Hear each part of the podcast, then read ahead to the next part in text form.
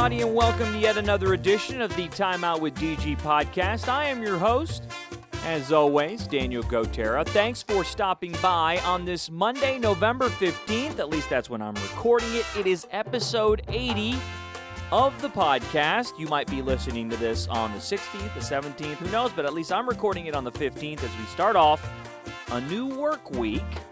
Hope you guys had a fantastic weekend. Boy, we had some excellent weather over the weekend. I got to go to some high school football games Friday night.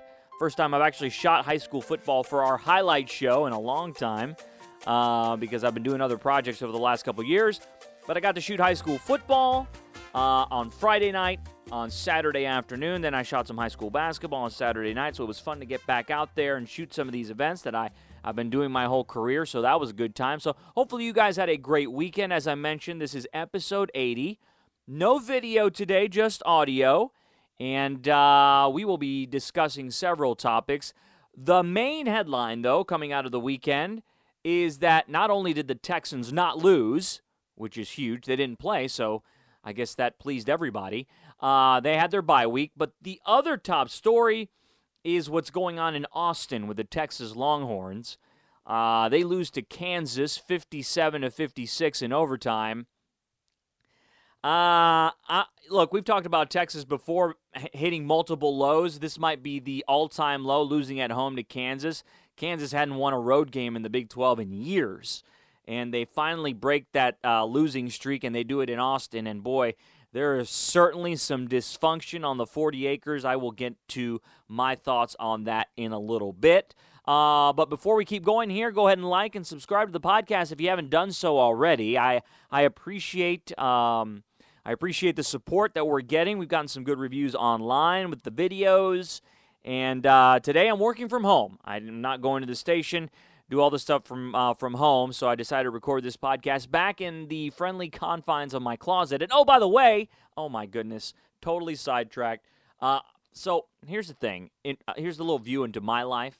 Um, I, I don't really have like a, a set pajama set, right? Like I don't, I don't, I don't really. I wear different things to go to sleep, so I wear different types of T-shirts. But there's one T-shirt in particular that my wife absolutely hates. It's an Old Navy shirt that I bought in twenty seventeen. It's got the American flag on it, and man, I gotta be honest, it's a great shirt. It says Old Navy twenty seventeen, and what else does it say? Live free. That's what we do in this country. We live free. That's for sure, although some people want to take that stuff away. But we live free in this country, and I love the shirt, right? So I, I've worn it a lot, but my wife hates it. She has tried to sabotage this thing multiple times, multiple times. And um, she's tried to cut holes in it. She's tried to hide it. She's tried to throw it away. And so it's an ongoing joke. And so the last couple of weeks, I've been looking for this thing. I've been wondering where it is. So she teased me the other day and said, hey, have you found that Old Navy shirt yet? Uh, and I said, you know what? I don't know where that is. And she smiled and walked away. So I've been looking for it, looking for it. And wouldn't you know it, I found it. It was behind one of these plastic bins that we that we uh, have in our closet.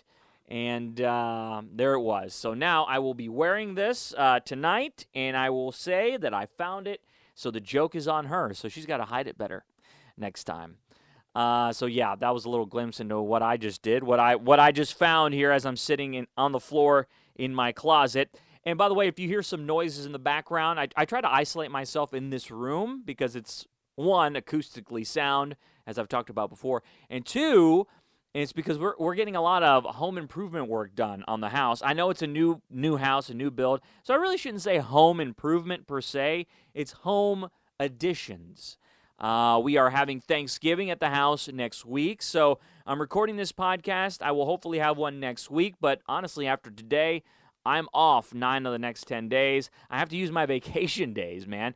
I realize that. So here's the thing. From July on, I don't...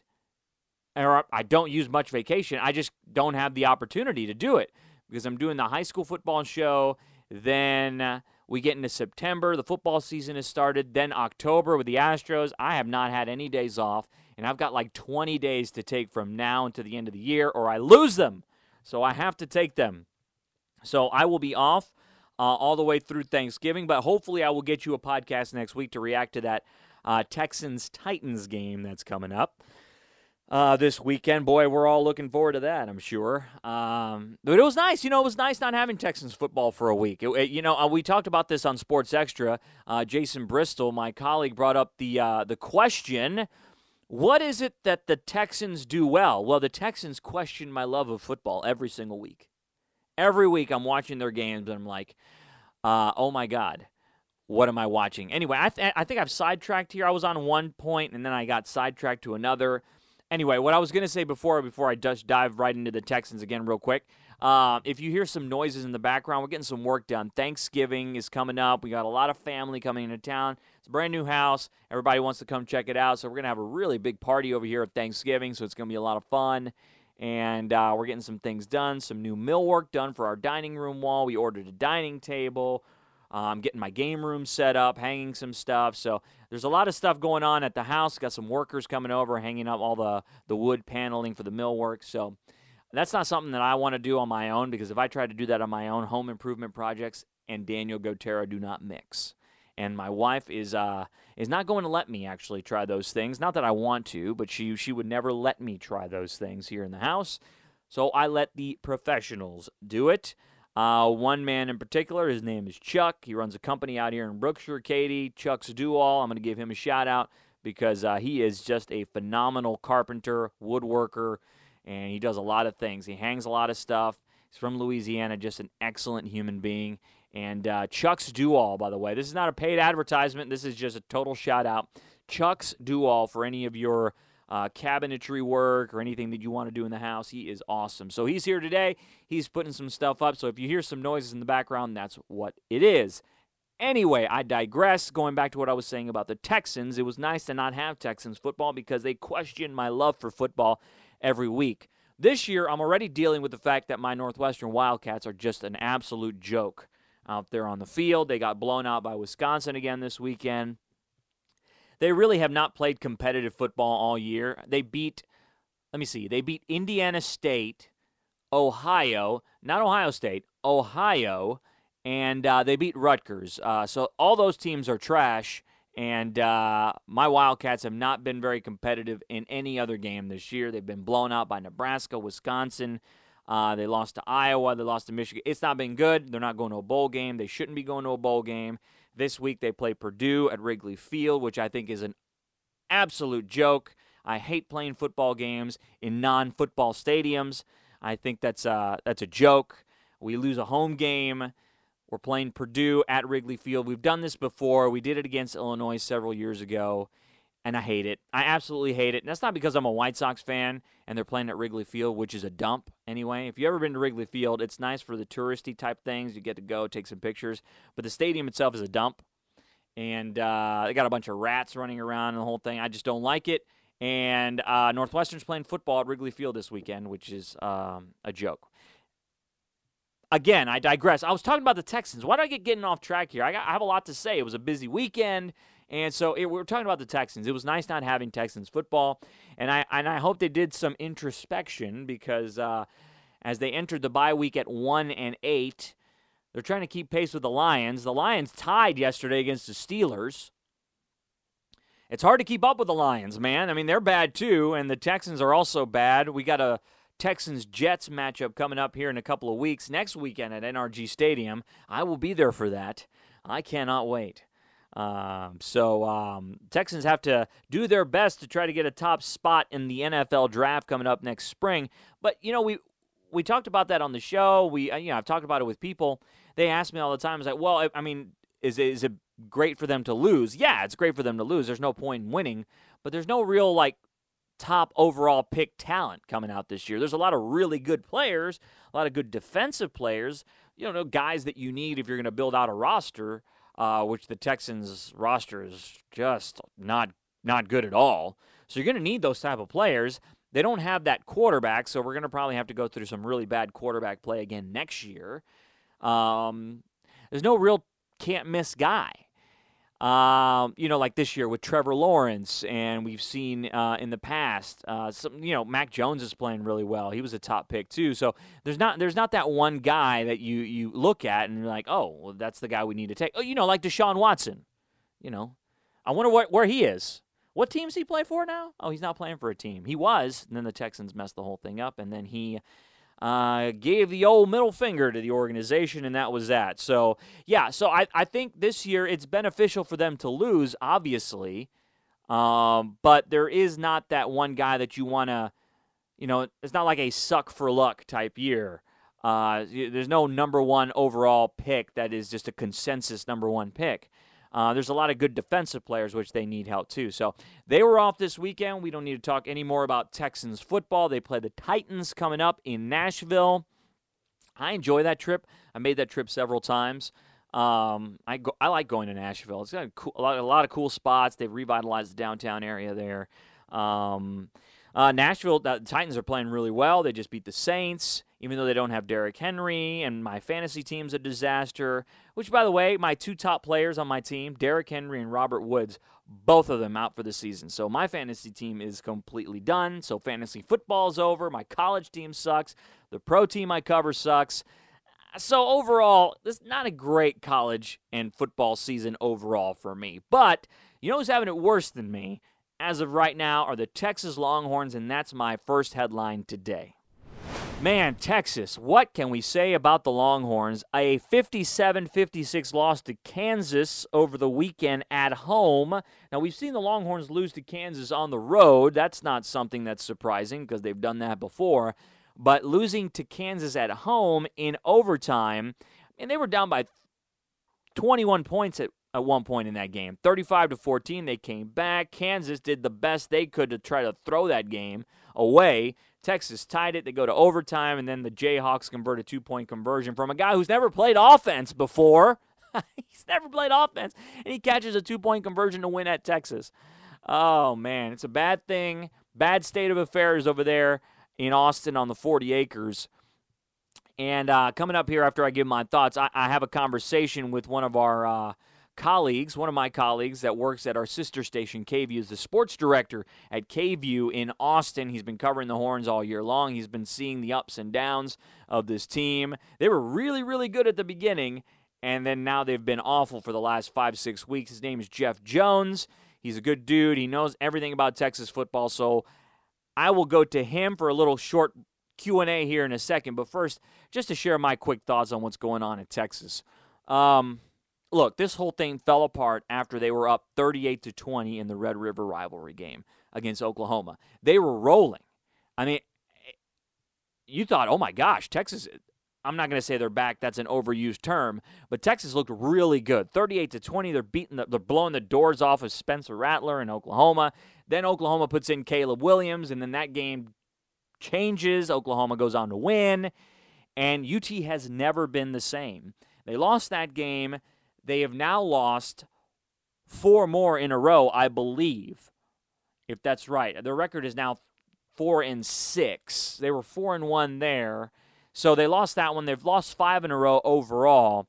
Uh, there, there are now talks that Steve Sarkisian might be out. This is his first year on the job. He had all those buzzwords, the slogans coming in, and this, this, he might be on the way out. Like, so, which brings me to my point about Texas. Okay, Texas, along with, you know, programs like U S C, and you might be wanting to throw Florida in there, Florida State. Uh, some of these programs that, you know, they had their heyday, right, uh, back in the early two thousands and the, the nineties. Nebraska. Nebraska is another example. I grouped Nebraska and Texas together. And the group and what identifies both of those schools is that there are unrealistic expectations that surround each of those programs, okay? Each of those programs and each of those institutions, the fan bases, all of those all of those entities believe that their program, and Texas is firmly included in that, they think that Texas needs to compete for a national title every year. That's fine if you think that, but those are unrealistic expectations. So what I think needs to happen in Texas is they need to have a come-to-Jesus moment. They need to realize that, hey, look, we want to be a program like Alabama, like Clemson, like Georgia, um, like Oklahoma, but we're not that program. Okay, we can we can say that we want to be, but there has to be a realization that they're not. They gave Charlie Strong thirty-seven games. He got fired. They gave Tom Herman thirty-six games. He got fired. Now there's talk about getting rid of Steve Sarkisian. Now there's discussions that he's losing the locker room already. Dude, we're ten games in, nine games in, no, ten games into his tenure at Texas, and he's already losing the locker room? His quote after the game on Saturday was, when he was asked if his message is falling on deaf ears to the players, his quote was, well, you'd have to ask them. Well, that is a terrible response to a question. Just awful. That's not the way you want to go here. First of all, these are college kids. They're not professionals. Profession, dealing with pros is totally different. Those guys are getting paid. They have families. They have kids. They have things, other things to deal with. They have endorsement deals, although college players can have endorsement deals now. It's a totally different matter. When you're when you're losing the locker room in college, that is not good. I, so I don't know if they're going to get rid of Steve Sarkisian. Jeff and I are going to talk about that here in a second. I don't know if they're going to make that change so quickly. Look, Steve Sarkisian was a guy who had a lot of problems at U S C, a lot of off-the-field problems. It's good on him that he's kind of changed his life around, went to Alabama, was a great offensive coordinator. Then again, Bill O'Brien has looked great as an offensive coordinator in Alabama this year, so it seems like that's more of a Nick Saban thing than the actual coach. So Steve Sarkisian comes over. He's got, like I said, all these buzzwords. They started off strong, and then when they faced adversity, things have started to fall apart. But my point is that Texas, yes, they like to spend money. They have the facilities. They're upgrading their stadium. It looks nice, but they are not the program right now to compete for national championships. They're going to the S E C. They can't beat Kansas at home. How in the world do you think you can compete and set these unrealistic expectations on not only the coaching staff but the players? Like, I think a good combination, a good comparison is Texas A and M, right? We we I talked about this on Sports Extra, and look, in College Station there are also unrealistic expectations that they need to win national championships all the time. They're not going to win any national championships. They're going up against Alabama every year. Yes, they beat Alabama this season, and if they would have taken care of business, they would have been in a good position. But it seems like they're they're a little bit more in tune with reality in College Station than they are in Austin. And this is not a slam on on on, on the fan base and the administration and all that. I think it's just looking at the situation the way it is. You know, they won the title in that greatest game that was ever played with Vince Young, beating U S C. Then they went back to a national championship, lost to Alabama. That was with Colt McCoy. He got hurt and the whole thing. Um, but ever since then, there is this feeling that they should be in the mix like other programs. Nebraska feels the same way. Scott Frost, same deal, okay? Nebraska has not been relevant on the national stage since the early two thousands. They have not been relevant. Since they've been to the Big Ten, they have not been relevant on the national stage. And, you know, for the most part, yeah, Texas under Tom Herman, they went to a Sugar Bowl. They won the Sugar Bowl, which is a great win. But consistently, they are not that type of program that they think they are. And I think there needs to be some introspection as to as to who that program really is, what they really are. They've got the money. They've got the resources. They need to give coaches time. They got away from Tom Herman. I'm not saying that he would have worked out, and maybe he did lose the locker room and was behind the scenes and all sorts of stuff. My wife just interrupted me, by the way. Yeah, she interrupted me. By the way, I found my shirt. I found my shirt. Yes, I found my shirt. So anyway, anyway, I, I, I'm being interrupted right now by her, and she, she needs to go away. I have to take the mic because that's what I do. So he has this shirt that absolutely sucks. Is I that went, a bad I word? I went over it already. You already talked about I it? I already talked about the shirt and how I love the shirt. All right. Give me the microphone back. Give me the microphone. Okay, that's fine. Give me the microphone back. Okay. All right, what was I saying? Anyway, you know what? I'm so off course. I think Texas needs a dose of reality. They need to get back to realizing that they are not the program that they think they are. And here's Jeff Jones from K V U, and we talk about that and many more things, including Steve Sarkisian's future. All right, Jeff, always nice to talk to you. And yes, there is plenty to talk about these days over in Austin. I guess your first impression, we heard from Steve Sarkisian today. Uh, in his day after or two day after press conference. What uh, what was your take on his thoughts on the state of the program? You know, my take, uh, the big takeaway for me was kind of how I've felt he's been the entire season, and that is just steady. You know, he didn't sound like he was ringing alarms, and he definitely didn't sound pleased with how the season has gone, five straight losses for the first time since nineteen fifty-six, but he didn't sound uh, frazzled, you know, frustrated or overly frustrated or, or shaken, which I think is great. And it's great for these players to see that when things go well, you know, we don't get too excited, and when they go poorly, or in this case, like about as bad as they can go, it's not cause for over-the-top concern. Uh, newsworthy items, though, the big thing that he mentioned in his opening statement is that star running back Bijan Robinson, who in my opinion is the best running back in the nation, is going to miss the remainder of the season with a dislocated elbow. We saw him walk off of the field in Saturday's loss against Kansas, and and during that walk, he looked back, and it was a long walk. He probably walked eighty yards to the locker room, and he looked back a couple of times, and I knew in the press box right then that that was probably the last time we'd see number five on offense uh, this season for the Longhorns. What happened here? Like, I think that's the biggest question. Like, no, seriously, we go back to O U, and I, I guess that's the that's the the turning point of this season. They're up thirty-eight twenty. Um, they were cruising, four and one record, and then after that, when O U comes back, the, the the sky started falling. I mean, what what's going on here from your perspective? They're close to the program. You're around it all the time. What do you think is happening here with uh, with the Texas Longhorns? Daniel, you mentioned O U as the turning point game, and I'll take it even, even a step farther. I'll give you the one play that changed the course of not just the Longhorn season, but the Sooner season as well. So it's fourth and two around midfield, and, and Texas, it looks like they have their foot on the Sooners' throat, and they're just ready to step down and end this thing. So Oklahoma goes for it on fourth and two on a spot in the field in a time of the game where you typically wouldn't go for it. They bring in backup quarterback, then backup quarterback Caleb Williams, and, and they call a quarterback sneak.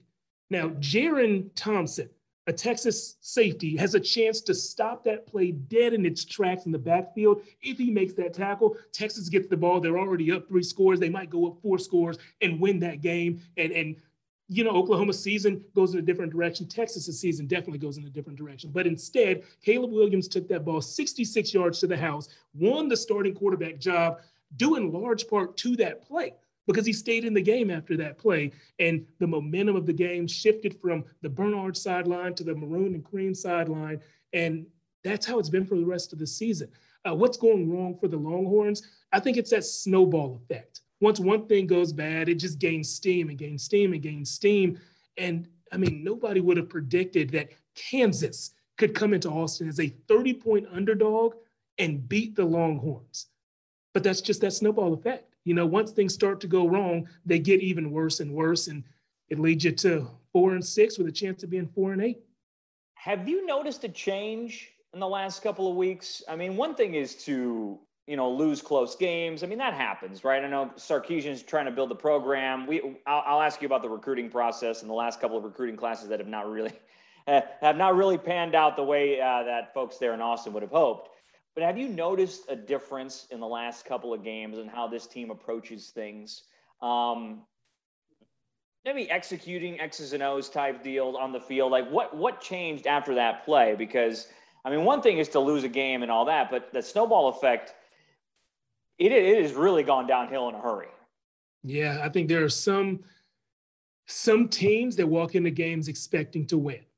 And when you do that, every play you line up, you expect something good to happen on that play. When things start going bad over and over again, you walk into the stadium expecting for something to go bad.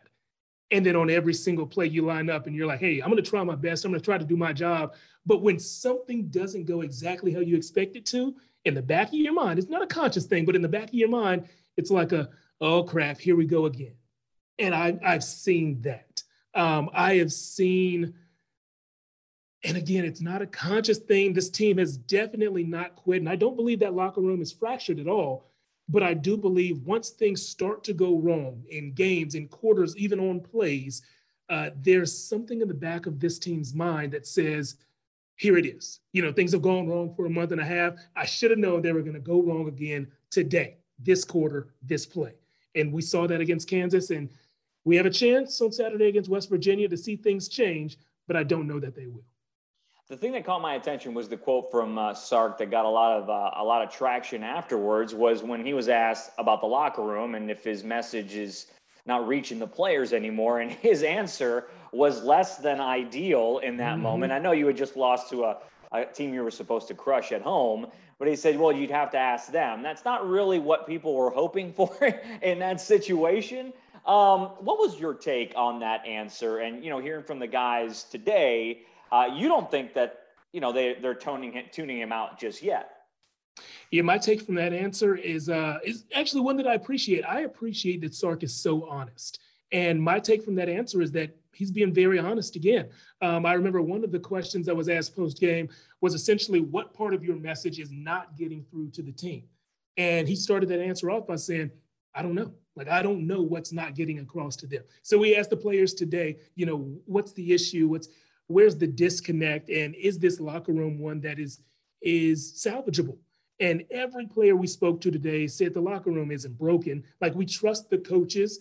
And Casey Thompson, the starting quarterback, gave us an interesting formula for every team he says he's been on has about ten percent of the guys who are elite, going above and beyond, trying to do everything they can. They are more than bought in. You know, they, they are the ones who are, are rowing the boat. They're ready to make this team succeed. About eighty percent of the team is pretty much bought in. They'll do what's asked, but they won't go above and beyond. And there are ten percent of the team, there's ten percent of the team that's, in a sense, holding you back. You know, these are guys who still haven't been won over. They're very skeptical about everyone and everything. And Casey said his his focus right now is moving some of that eighty percent chunk in the middle to be the elite. And then they'll get to that last ten percent when they get to that last ten percent. Oh, that's pretty interesting. I, I kind of like that formula for sure. Uh, going to that, though, I mean, Sark also said that he expects a lot of change in the roster uh, next year, right? I think the number was at least thirty new players on the roster. I mean, that's a, that's a huge number, especially for a program like Texas who recruits at such a high level. You know, I read also an article in The Athletic, I believe, that it said that from the twenty nineteen class, five of twenty or five of twenty-six players in that class are getting a lot of playing time. That's not something that you really want.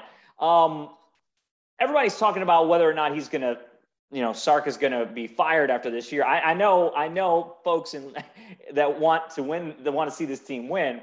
I don't think he's going to get fired. It doesn't sound like you think he's is going to be fired, like an immediate change, right? I don't think he's going to be fired. Um, today, he spoke to the question was posed, has anyone from above asked you to let go of members of your staff? Have they put pressure on you to get rid of, and I'm thinking the question was aimed at defensive staff members. You know, you give up fifty-seven points at home to Kansas. That's not a good number. And Coach Sark said, no, haven't received any of that pressure. Don't plan on making any staff changes right now. Um, the plan still is to make it through the season and then look back and reflect on everything. He said that's everything from players to uh, strength and conditioning to nutrition to how they run practice, also to coaches. So I, like you said, Daniel, I agree with you. I don't expect Sark to get fired. I would not be surprised if there is some shakeup on this staff, but I can tell you this much, Sark and the players still believe in this staff. My take on this whole Texas situation, and, and I said it before, yeah, you came on, is I think there is a uh, lack of touch with reality here, um, whether that's from the alumni, from the expectations around the program. I kind of equate it to Nebraska, okay? Okay, Nebraska has not been relevant on the national stage for a long time, right? I'm not saying that Texas isn't relevant. They're getting in better players, better recruiting classes.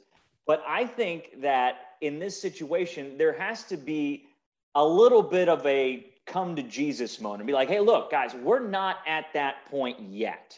We want to be there, but we're not there yet. So putting expectations on coaches and players, I just don't think that's very fair to the folks that are involved. What is your what is your assessment on that?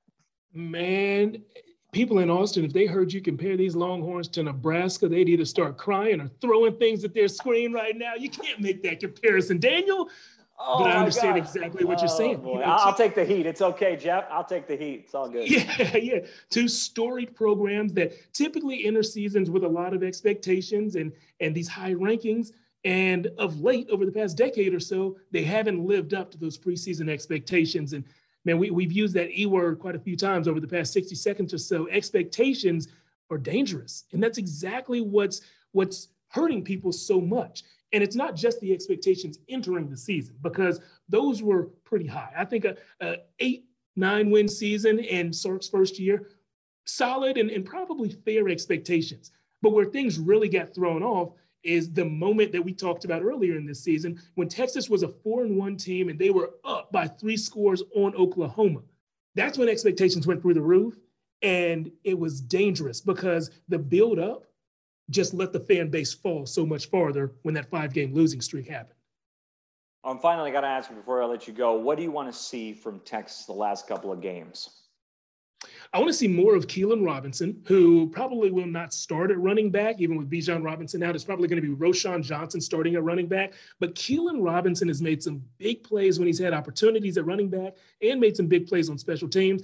I want to see what he has in the tank. He's a, he's a transfer from Alabama, so he's a top-tier athlete. And I just want to know what that running back rotation and room looks like without the team's best player. Bijan Robinson is far and away the team's best player. You're going to be without him. Um, so how are you going to respond? I also want to stop seeing this rotating quarterback mm. controversy going on. That, that's Casey Thompson's job this year. Number eleven has been better than number one. Anyone with two eyes who's been watching the games can see that. So I want to see that position uh, just solidified. Let Casey get in the groove of things. If he's having a good game, let him continue. If he's having a bad game, let him work himself out of it. And I want to see the defense turn into the defense that I saw against Louisiana in the home opener. So what happened in that game, it, it just looked like Texas was a step ahead of Louisiana. I say it's the home opener. It was the, the first big game of the season. Yeah. And it looked like Texas, the U T defense was just a step ahead of the Louisiana offense. And I talked to some of the big players after the game, DeMar Villanueva and Keandre Coburn, and that's exactly what they told me. They said through the weekend practice, everything we practiced is exactly what they did. So we knew what plays were coming. Clearly, they have not known what plays were coming over these past five weeks. The Kansas Jayhawks, I'm going to say it again, scored fifty-seven points against the Longhorns in Austin.